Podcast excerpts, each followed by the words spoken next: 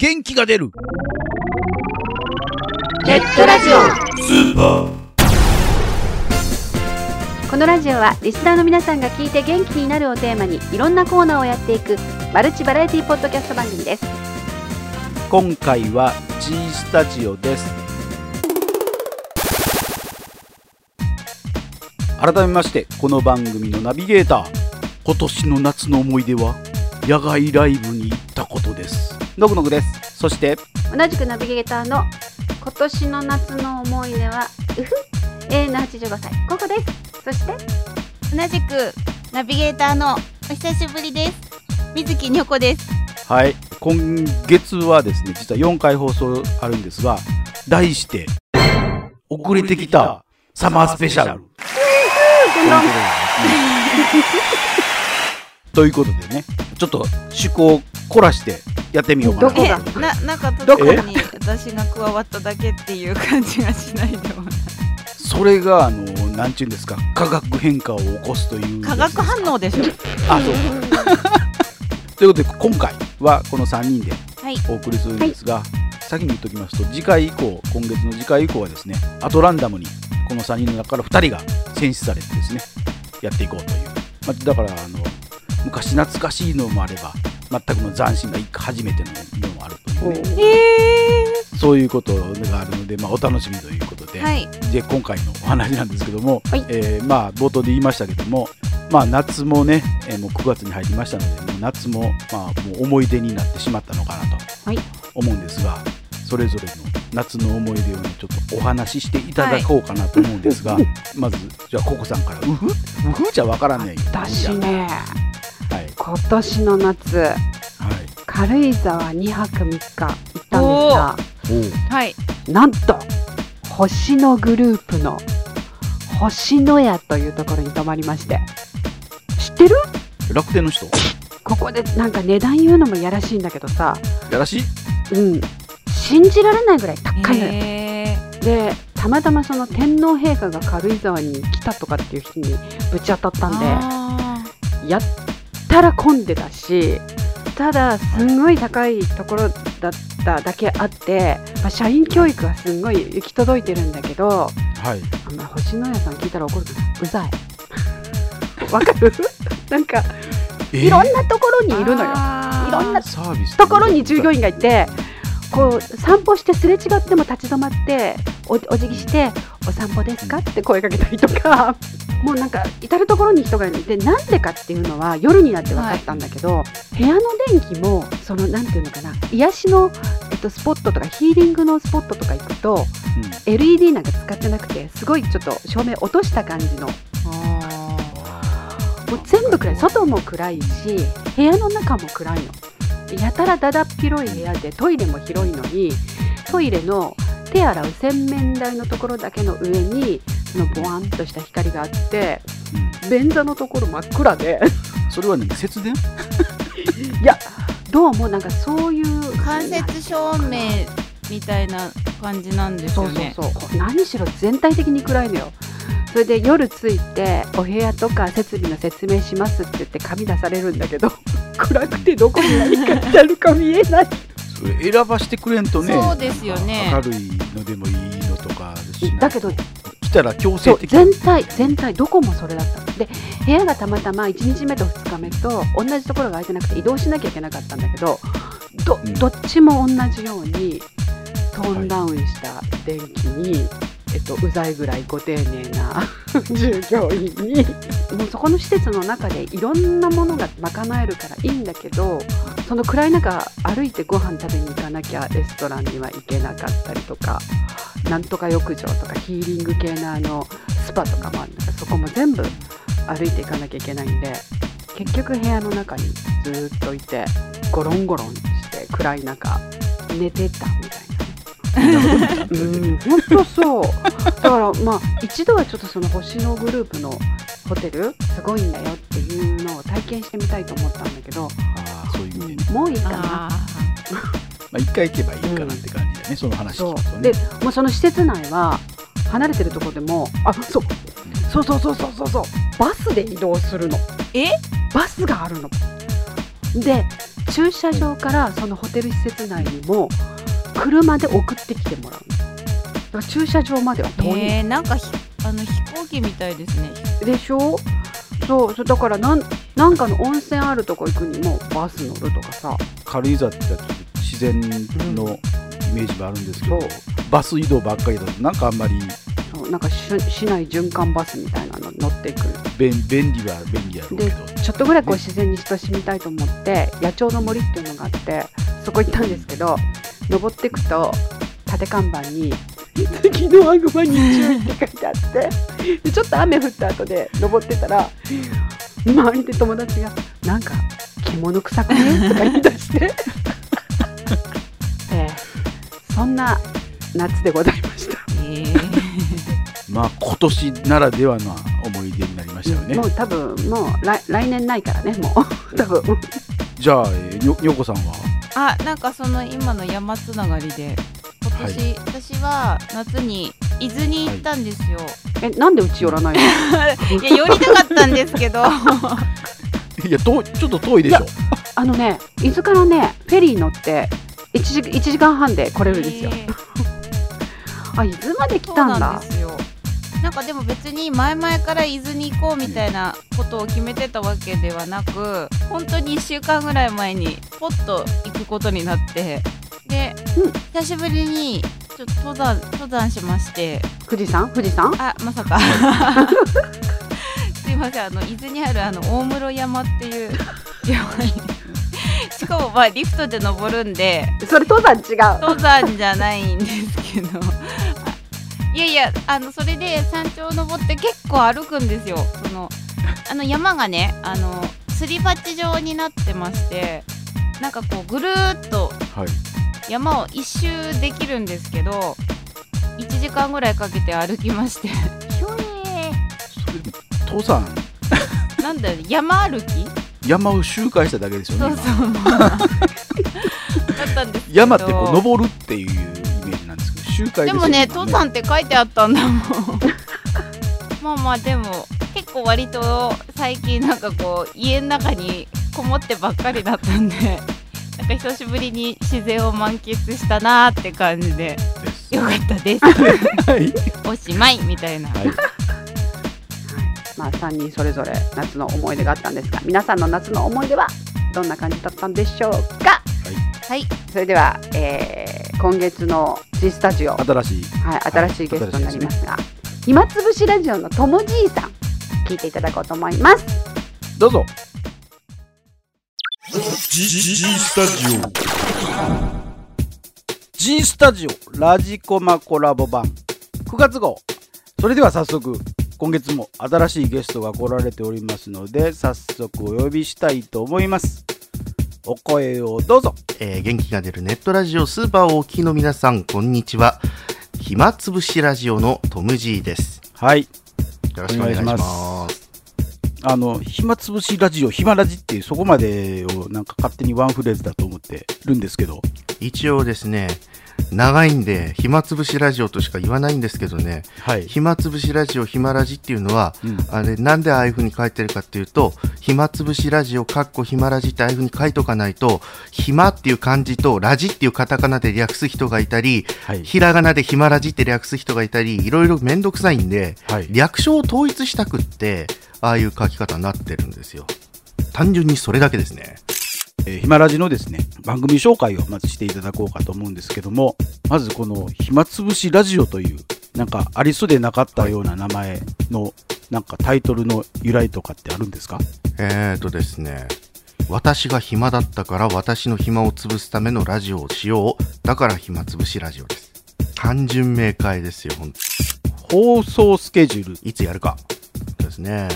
私が暇な日の夜の夜10時から生放送というのが、はい。一応ね、あの、放送スケジュールってなってるんですけど、はい。もう少し正確にスケジュールを言うならば、はい。私が暇な時放送なんですよ。はい。でも、私の暇な時に放送じゃ聞きようがない。うん。なって私自分で思ってはいここ絶対聞けないなって思って自分でも聞けない？もしうん仮に、あのー他に自分が聞きたい番組があったとして、その時にそのパーソナリティが暇な時に放送っていうんじゃ絶対聞けないよなって思ったんですよ。なんで私が暇な日の夜10時から放送ってしてたんですね。でところが私が暇な日の夜10時から放送でも、これでも聞きにくいよなって思う時期が来たんですよ。うんうん。最初のうちはそれでもよかったんです。っていうのはあのー私ねあの最初の頃はネタがたくさんあったんでもうほんとね毎日のように暇つぶしラジオの放送をやってたんですよ。はいはいどんどんどんどんこうネタが尽きてくるごとに、うんやっぱりあの人っていうのはですねあのーネタの量っていうのは決まってると思うんですね、あのー持ってるネタの量。うんうん。でそのネタの量が、えーそのどんどんどんどんこう本当は増えていくわけですね。うん年を重ねるごとにネタの量が増えていくっていうのはまあ本当のことだと思うんです。経験値が増えていくわけですから。で、それがですね、比例してる状態が一番いいんだと思うんですよ。まあすねうんつまり、ラジオで消費するネタの量と、日々増えていくネタの量っていうのが、比例してる状態が一番いいんじゃないかと私は思うんですけどね。うんうんでも、最初そんなこと分かりませんから始めたばっかりの頃は。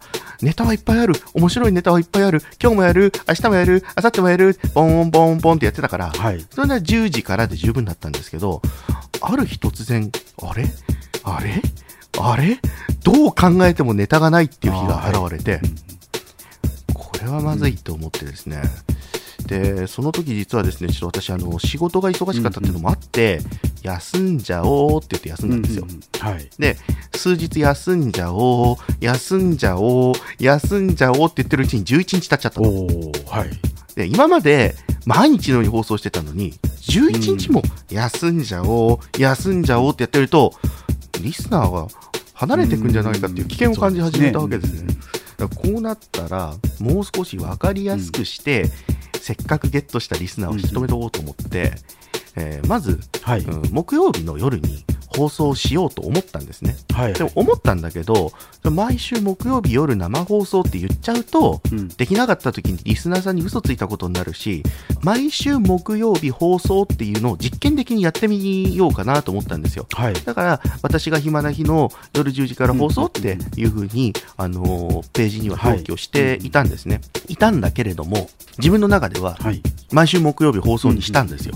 そして、なんか数ヶ月やってるうちに、あ、毎週木曜日放送ができるっていうことが分かったんで、はい今のところは毎週木曜日夜10時から放送ってことになってますね。あのラジコマとのコラボが始まって以来のですね、えー生放送だけを主体にした番組さんそういえばそうかもしれないですね。一度聞いてみたかったんですけどもねはい。あの生放送をこう番組ね始められる方っていうのははい。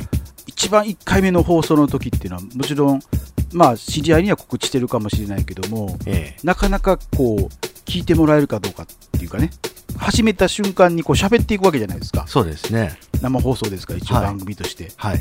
でリスナー数ゼロからある意味始めるわけですよねそうですね。なんかその時ってどうなんかあ要するに、誰も、誰も聞いてないうん状態で、単にペラペラマイクにしゃべ、向かって喋ってる虚しさをどうするか。そうそうそうそうまあ、生放送の場合ってどんなシステム使うか分かりませんけど、うんその人によってですけど、見えますからね、普通にね。リスナー数が大現体在、何人がカウントされて。ますからねだからそこがゼロってなってると喋ってるあの足元が崩れていくみたいなあありますよ、それ。ら1回目って絶対それがその壁があるじゃないですか。はいはいはい。おそらく間違いなく。それってどうされたの？まずですね、私はどうしたかっていうと、はい、1回目の放送って、まあ、あの、単に喋っただけなんですけど、うん。まず1回目の放送をする前に、はい。やるやるやるやるっていろんな人にもうひたすらやるやるやるやるやるやるやるやる言いまくって、うん。絶対ゼロっていう数字が見えないようにしたんです。ああなるほど。やるやるやるやるやるやるやるやるって言いまくって。うんそれで、あのー最初はね、マイクで喋るだけの番組だったんで、はい。あのー最初の方って皆さんね、うん。ネットラジオ、まあ生放送ってそうなんですけど、しゃべあの始まるまで聞くっていう動作ができないんですね。うんうんうん放送が始まるまで聞くってボタンが押せないんですよ。うんああそうですね。はい、なので、うん。放送が始まってから、うん。いろんな人が聞く、聞く、聞く、ポチ、ポチ、ポチってボタンを押すまでの時間ってのがあるんです。うん。なので、最初はね、本当にくだらない話をして、うん最初からとっておきのネタを出さないで、うん。くだらない話をしながら、でね、リスナーは聞いてないもんだと思って話をしようと思って、最初はね。まあ、はい。誰が聞いてるんですよ。やうんる、やる、やる、やるっていっぱい言ってますから。誰か聞いてるんですけど、うん。聞いてなくても大丈夫なように。うん。とりあえず目標15分。っうん。て決めてたんですね。あー。15分生放送やろうって。で、15分、誰も聞いてなくても大丈夫なぐらいのネタの量を用意しといたんですよ。あなるほど誰も聞いてなくても絶対15分喋れるっていう。でね、リスナー数の数字はね、その時は見ないうんていう風にしたんですね。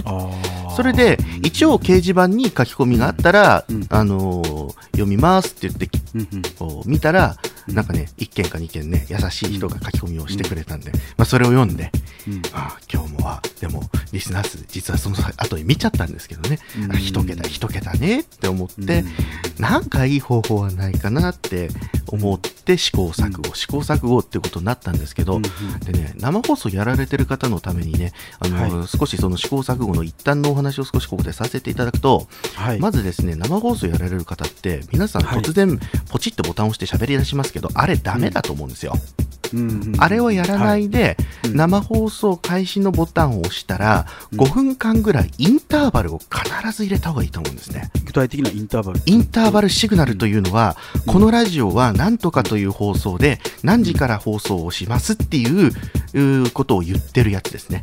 ああなるほど。はいはい。音楽だけ流しとくとつまらないから、うんこの放送は暇つぶしラジオです。うんうんうん。えーどこどこからどういうふうに、まあ、それはあの人の好きな範囲で、私なんかはどこから放送してるかっていうのもうん。普通に喋っちゃってますから、私な私であれば、まあ、東京練馬区から生放送でお届けします。番組の開始は、えー間もなく放送が始まりますとか、あと何時からです。でそれまでしばらくの間、えーうん。このままでお待ちくださいっていうような、えーものをですね、作って5分間ぐらい流しとくんですね。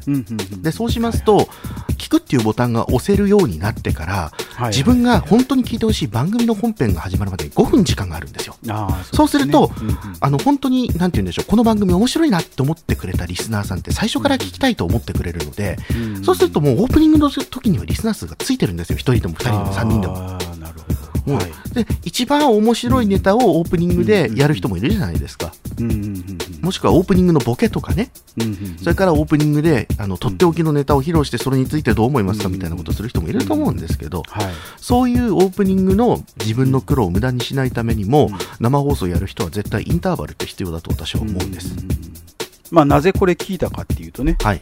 まあこれを聞いてる人がですねこれから生放送を始めようというあのヒントになればなというふうには思ったんですよね実は生放送楽しいですよ。ポッドキャストと比較して生放送ってどう違いますかとうんうんいうお話を私を聞かれます。いいところも悪いところもあると思うんですけど、うんあの、いいところはですね、編集しなくていいことなんですよね。うんうんうん。はい。で、悪いところは流れたらそのまま流れると。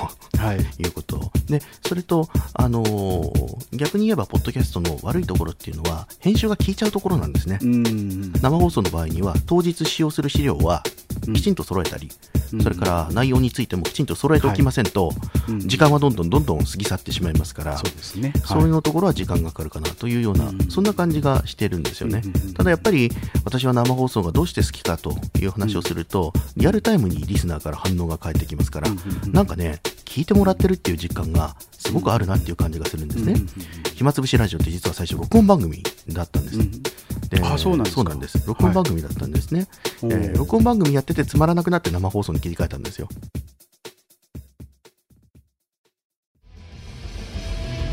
秋の夜長を真夏のように熱くするラジコマプレゼンツ音亀フェス2013ポッドキャスト番組「音がめ」主催ネットラジオオンラインカタログ「ラジコマ」協力で10月13日から配信する。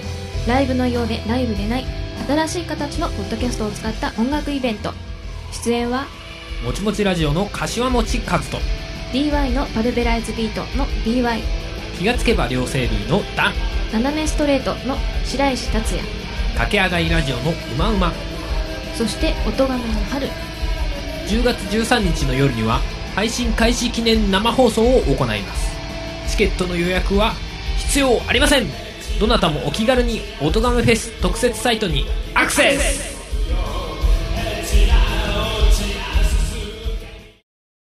インターネットでラジオをお探しのあなた、ラジコマで検索。暇つぶしラジオ暇ラジは目が全く見えないパーソナリティトム・ジーが自分の暇つぶしのためにお送りする適当極まりないトーク番組です。日々思ったことや気になったことなどをテーマにリスナーの皆さんと楽しく暇を潰しています。ここでしか絶対に聞けない視覚障害者の本音が大爆発。毎週木曜日午後10時から生放送。詳しくは「暇つぶしラジオ」で Google 検索。元気が出るネットラジオスーパー。ちょっとアホな子だ。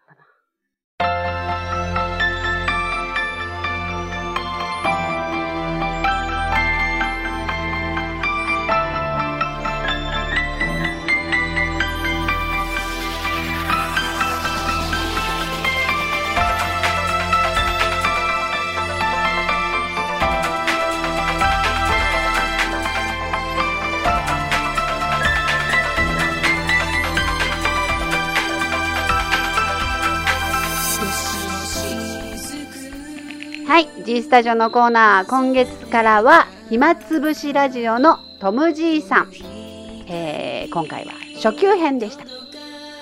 次回の活用編も楽しみになさってください。次回活用編では生放送内のコーナーのお話やヒマラジ誕生秘話などを話しています次回も聞いてねえここで番組からのお知らせです。この番組ではリスナーさんからのお便りをお待ちしております。番組サイトにありますメールフォームよりお送りください。また記事の更新はツイッターでもお知らせしていきますので、こちらもぜひチェックしてください。チェックチェックあっという間にお別れの時間になりました。今回はスペシャルですよ。お相手はのぶのぶとココと、にょこでしたそれでは次回更新までお楽しみに。それじゃあまためっちゃ普通。